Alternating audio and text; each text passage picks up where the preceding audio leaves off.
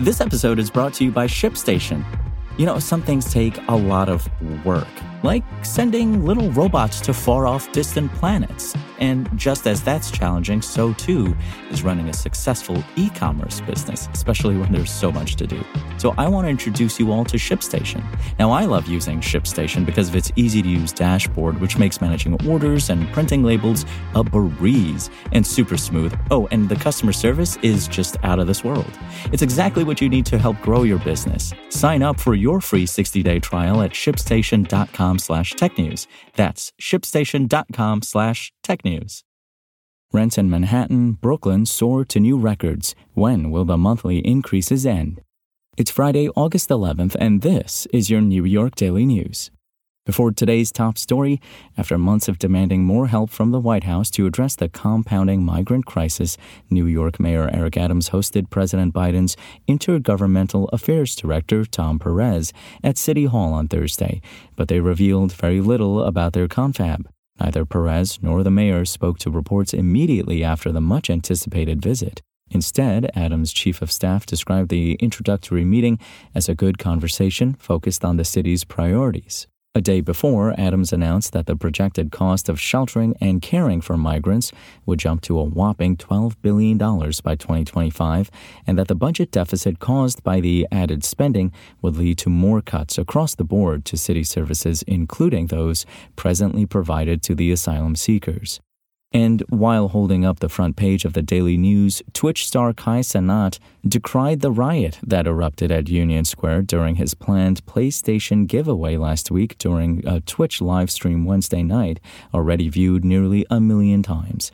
Sanat started the 19 minute Twitch live stream Wednesday night. His first comments on the chaos, holding up the cover of Saturday's Daily News headlined Union Square Chaos.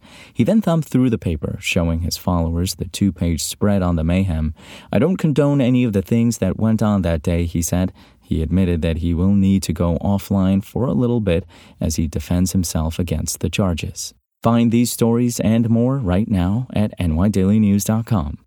Rents across New York City climbed to record levels last month, with median rents in Manhattan, Brooklyn, and Northwest Queens all setting new records in July, according to a new report from real estate giant Douglas Elliman and appraisers Miller Samuel released Thursday. The median rent in Manhattan hit $4,400 in July, according to the data, up $100 from the month before and up 6% from the same time last year.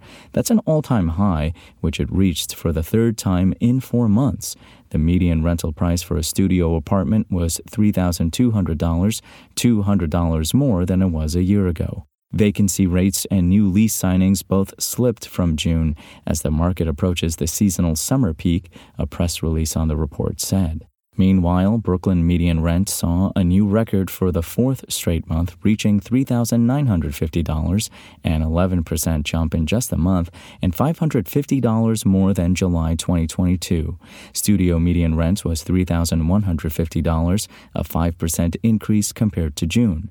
Northwest Queens also set a new record for median rent with $3,641, a slight increase over the month prior. Studio apartments had a median rent of $3,088, an almost 3% increase from June. The report did not include data on the Bronx and Staten Island. Jonathan Miller, president of Miller Samuel and author of the report, told the Daily News he believes the prices could finally peak this month or next, but that leveling off won't necessarily translate to lower rents for New Yorkers. We've had a year and a half of every month being a record or near a record. I think we're running towards the end of that trend, he said, and perhaps this is a sign that rents are topping out or getting close to it. For more on this story and for the latest in New York City politics, visit nydailynews.com and follow us on social media at nydailynews. Thanks for listening. My name is Imran Sheikh, and we'll talk more on Monday. SpokenLayer. Want to learn how you can make smarter decisions with your money? Well, I've got the podcast for you. I'm Sean Pyles, and I host NerdWallet's Smart Money Podcast. Our show features our team of nerds, personal finance experts in credit cards, banking, investing, and more. and they'll help you make the most of your money while cutting through the clutter and misinformation in today's world of personal finance. You'll get clarity on strategies to help you build your wealth, invest wisely, shop for financial products, and plan for major life events. Listen to NerdWallet's Smart Money Podcast wherever you get your podcasts.